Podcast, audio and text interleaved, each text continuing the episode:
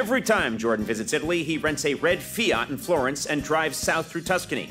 He had always driven alone until now. This is a Fiat Cinquecento 1962. I've been in small cars in my life. This is the smallest car I've ever been in.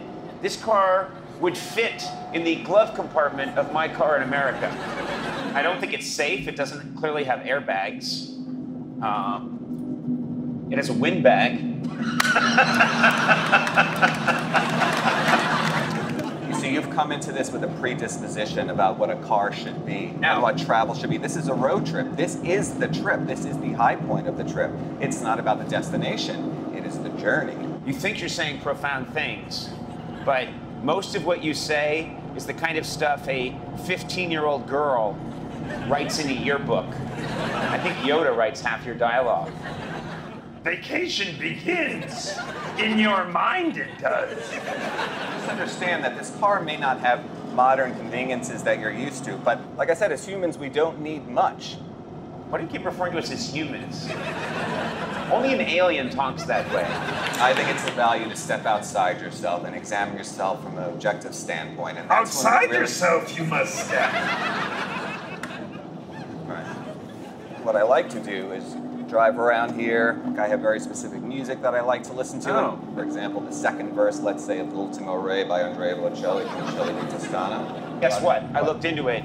To play that music would cost us a lot of money. So uh, I had the band make us up some music that doesn't cost us anything.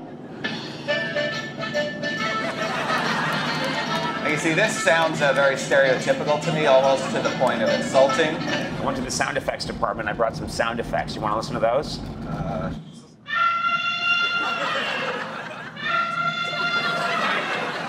but we can also uh, have silence as well if we wanted to just uh, listen to this.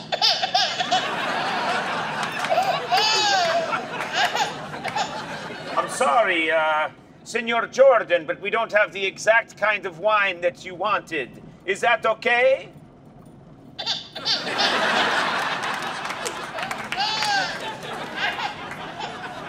You're gonna like this one. We're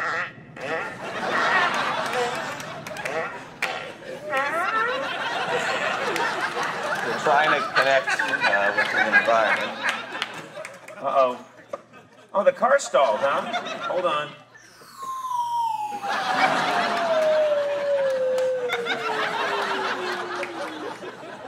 I gotta start it, start it up again. Okay, now let's see. We're cheering you.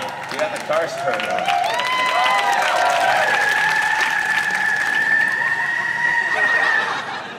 That's sound effects of a car peeling out.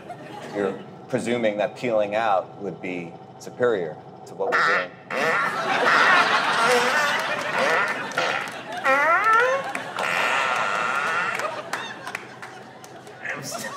I'm sorry, Jordan. Oh, God. Okay, hold on. See the hold on. Keep the emergency brake on. You're Yeah. using- Well, the emergency brake's on. I don't even think that that's a brake lever. I think that's a breadstick. Comes free with the car. This car is a toy. It's a pastry. We're driving around basically in an old walnut, um, and we are stuck on a hill. And every time you try and start the car, we roll backwards. Think about getting this car started, and be very careful with your valuable Conan payload. Can you stop the car for a second? Stop it. Yeah. Just one other thing. Yeah. You're a fool. You are a fool. You frame yourself as a sophisticate, an academic, you know, an intellect, and you're a fool. I mean, this is like uh, this is like toddler humor. You know, all your training has led you to this.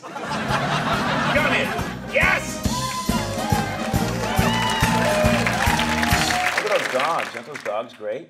I love how mellow they are. They're I'm trying more- to emulate pe- them. I'm trying to enjoy the simple life. I'm trying to bask in the sun and enjoy uh, the feeling of the Look, sun on you my just skin. bored and that dog. the dog just yawned when you started talking. Did you see that? Show that on replay. You started to talk, and the dog got bored. I could get out and push it. I think the battery's dead. What are you gonna do? what are you gonna do?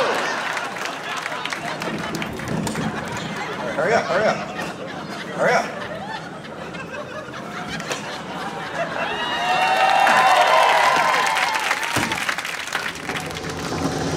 Yes! Yes! Did it. Yes! Go, go, go! Okay, that was good. You did well. Oh, You see what happens when you put the sound effects down and you do something constructive? We now have a memory. We have an experience. If you lecture me, the farts are coming back.